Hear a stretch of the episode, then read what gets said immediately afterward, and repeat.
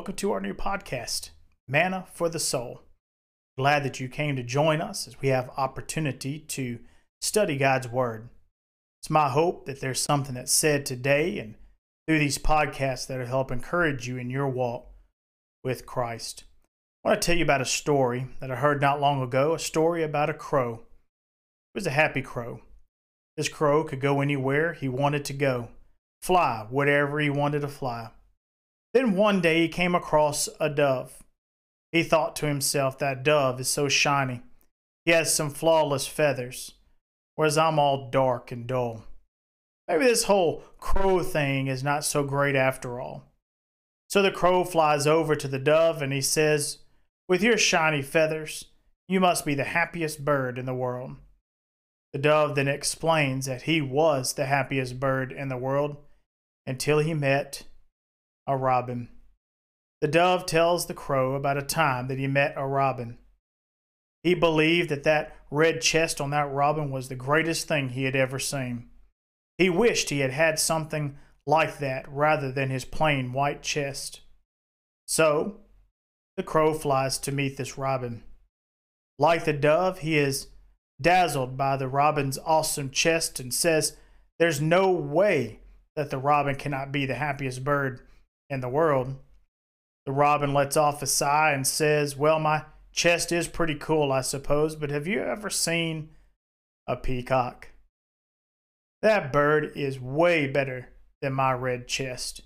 Its massive feathers have eyes, or at least they look like they have eyes.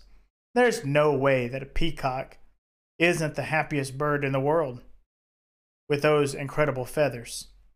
So the crow flies to see the peacock. The people are taking pictures of his magnificent feathers. When the crowds finally disperse, the crow finally gets to speak to the peacock. I have never seen feathers like yours. You have to be the happiest bird in the world. The peacock lets out a sigh and says, Well, my feathers are cool, but I'm kept in a cage. People take pictures of me while I sleep. Sometimes I just wish I was a pro. To think about how amazing it would be to fly freely without anyone bothering me. Comparison is the thief of joy. Just like the story of the crow, we too are good about comparing ourselves to others. In fact, we're great at it. Social media doesn't help us either. Places like Facebook and Instagram and Twitter, we get to see the perfect lives everyone's living there displayed before us. You realize that we only see the good stuff. Who in their right mind would post anything bad about themselves? We see moms and wives comparing themselves to other moms and wives that seem to have it all together. Things like their pictures of their wonderful meal that they cooked, or that their house is perfectly clean with all of the toys and the mess put in the right places, all while having a wonderful career. You know what I'm talking about. They seem to have it all together, when in reality, it may be that they're falling apart. Christians are great about comparing each other to each other as well. We say things like, I'm better than fill in the blank because I've done fill in the blank. But why do we compare ourselves to anything? It's interesting that psychologists have suggested that comparison comes from a distorted focus. In other words, we keep our eyes on things that are in front of others rather than what's in front of us. And that leads to a place of discontentment. Comparing ourselves to other causes us to minimize what we do have. You know, psychologists say they've come up with this idea, but this is a godly principle. In Galatians chapter 1 and verse 10, the New King James says, or do I now persuade men or God?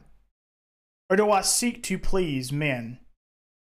For if I still pleased men, I would not be in a bondservant of Christ.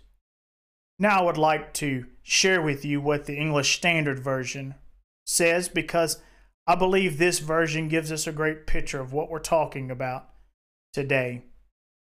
Galatians chapter 1 and verse number 10 from the English Standard Version says, For I am now seeking the approval of man or of God?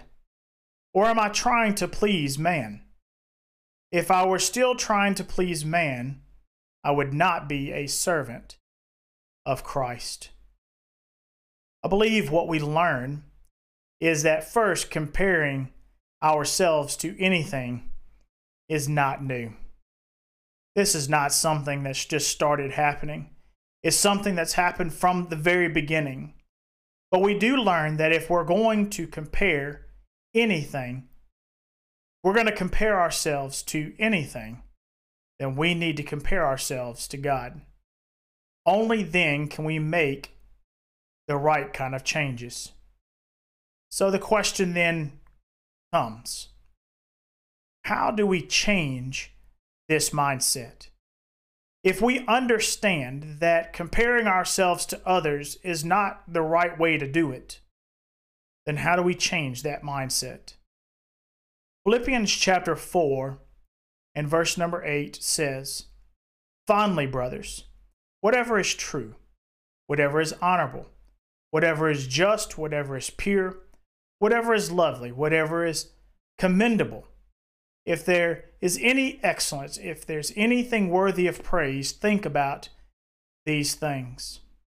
Oh, there is a lot of things worthy of praise, especially Jesus. If we're going to change our mindset, if we're going to change the way we, we think when it comes to comparing ourselves, we need to fill our minds with whatever is true. We need to fill our minds with things that are honorable and just, pure and lovely. We need to be praising Jesus. I want to conclude with something that I began with a statement. Comparison is the thief of joy. It is my hope that we do not let it to be a thief of following Jesus as well. If there's anything that we can help you with, we ask that you would contact us at the North Brandon Church of Christ in Brandon, Mississippi. Check out our Facebook page and our YouTube page. We live stream each of our services. Until next time, have a blessed day.